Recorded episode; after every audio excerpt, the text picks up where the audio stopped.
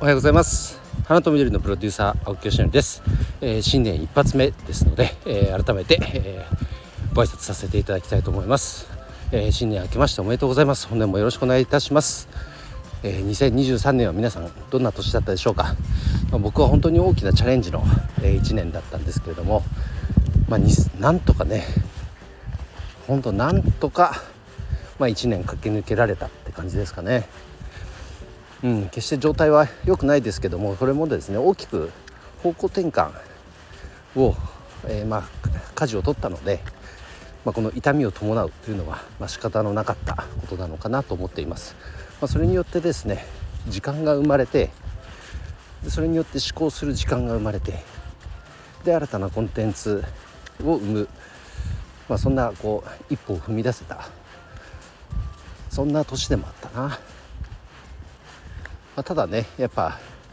それに伴って目先の資金繰りはかなり苦しくなりましたね。だからまあ2024年の、一番の目的は目標はまずは生き抜くこと。なんか悲壮感漂っちゃうかもしれないですけどうんとまあただそのために何何でもかんでもやるとかそういうことではなくてですね、まあ、僕の、まあ、人生のまあ、目的というのは妻と家族。そして縁のある方々を幸せに導けるような人間になること。これが僕の人生の目的です、まあ、その目的からこの一貫性を考えた時に、まあ、その中に仕事があるわけですね。で仕事においては僕はこの植物を通じて争いをなくすっていうことを株式会社ジョーロという会社の、ま目的にしているわけなんです。企業理念にしているわけなんです。あの牧野富太郎先生がね本当植物を愛する心をなくすあの心を本当みんなが持てばこの世から争い事はなくなるんだと。そう信じてるんだと。いう言葉を、え残されましたが僕も本当にそれはそう思っていてじゃあだったらそのための、まコンテンツを提供していく。ま、そんな会社を作っていきたいなと思って、ま、それが株式会社ジョーロという会社です。あの、まあ、いわゆるお花屋さん園芸店さんは、まあ、植物お花を仕入れて販売するっていうことをやっていますが、まあ、それはねもうその専門店プロに任せればいいのであって僕はそうではないことやっぱりそのプロデュースっていう事業を通じてお花や植物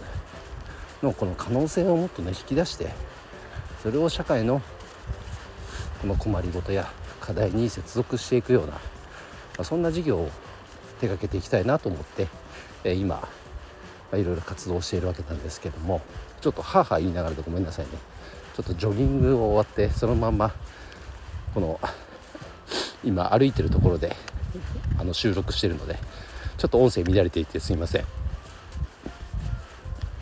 そう。で、まあ、その一貫性の中に、まあ、僕がやることっていうのはもちろん設計していくわけなんですが、まあ、ただね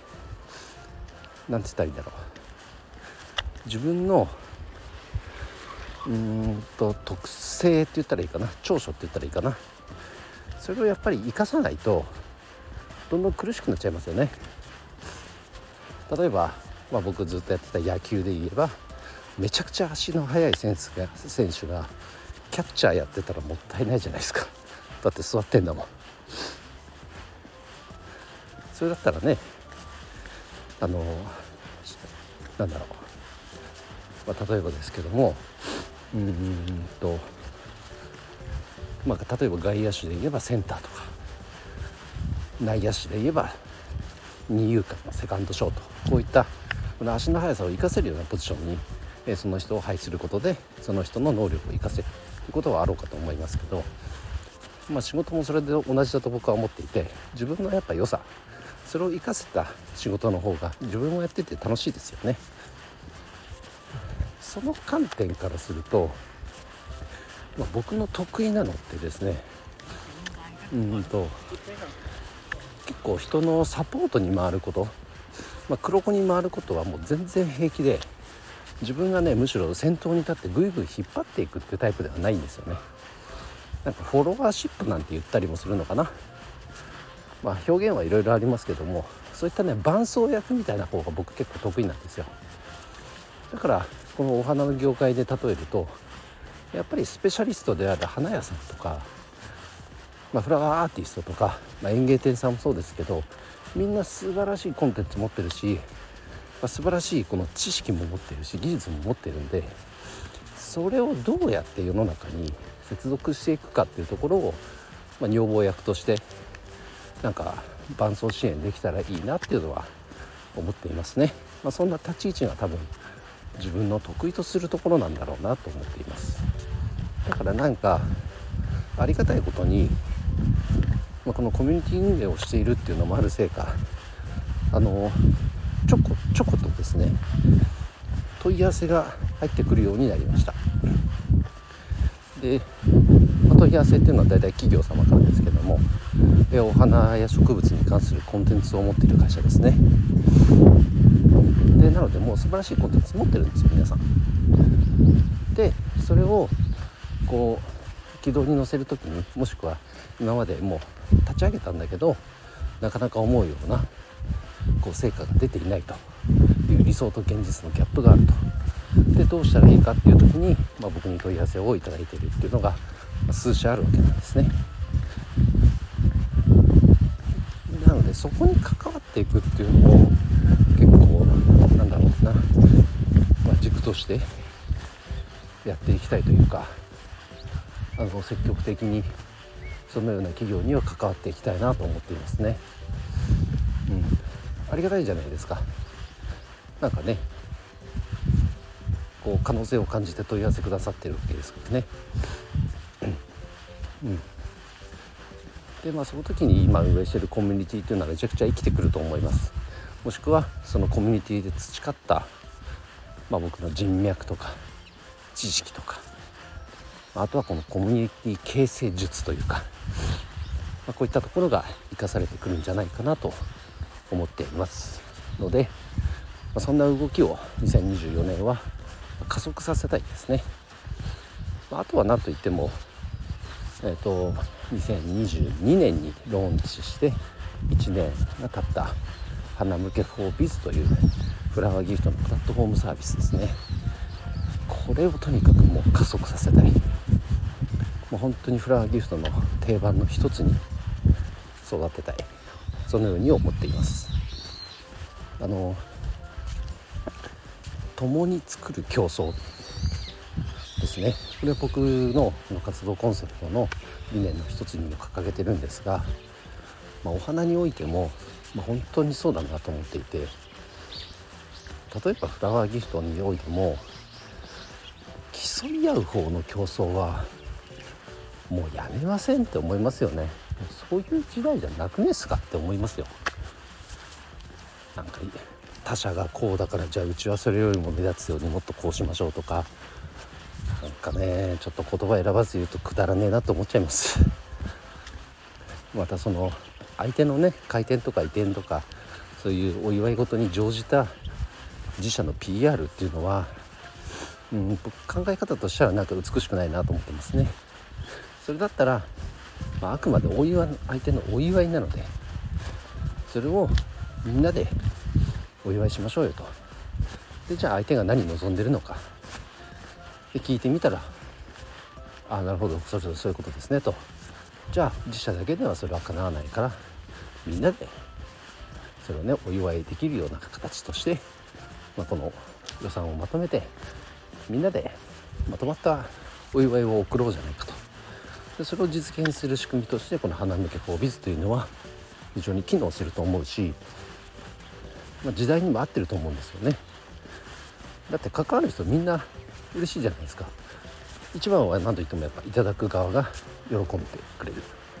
でその人が喜ぶから予算をね使ってお祝いを出した。その、まあ、お祝いを送った方も嬉しい。でそれを見てそのお手伝いをさせていただいた花屋さんも嬉しいと。みんながハッピーじゃないですか。ね。で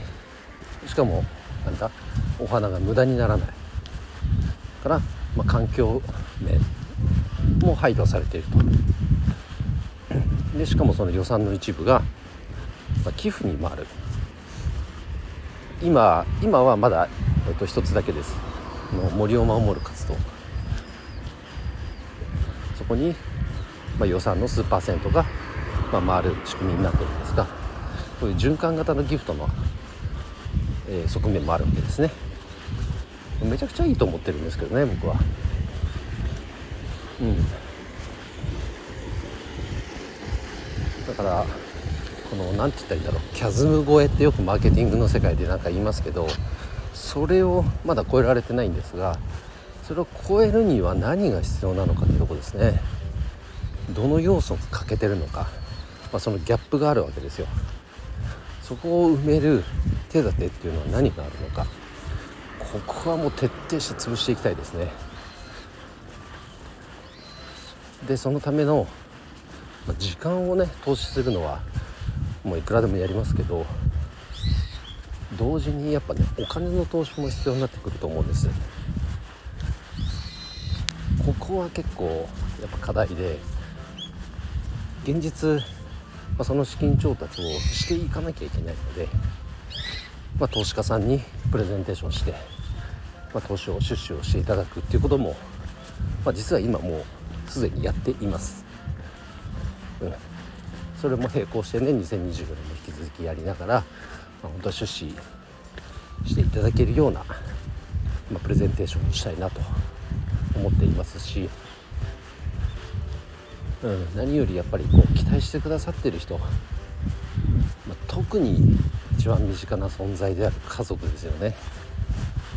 家族の期待に応えたい。そんな2024年にしたいと思っていますので引き続き、えー、この チャンネルも聞いていただけたら嬉しいです。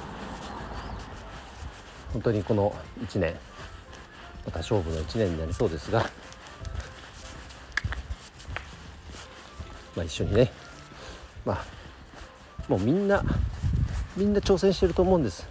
何かしらに。ただその歩みをね止めてしまったらやっぱその成長の先に自分が求める成功というものがありますから常にその成長というものをね求める選択を、まあ、2024年もしていきたいと思いますので、まあ、共にそんな1年にしていきましょう。えー、ということで新年一発目でね少し長めの、えー、収録になりましたが、えー、今年もよろしくお願いしますということで今日は終わりにしたいと思います。それでは今日も一日頑張ろう秋吉の吉典噛んじゃった。外にいるから口が待ってない。頑張ろう青木よしのりでした。バイバイ。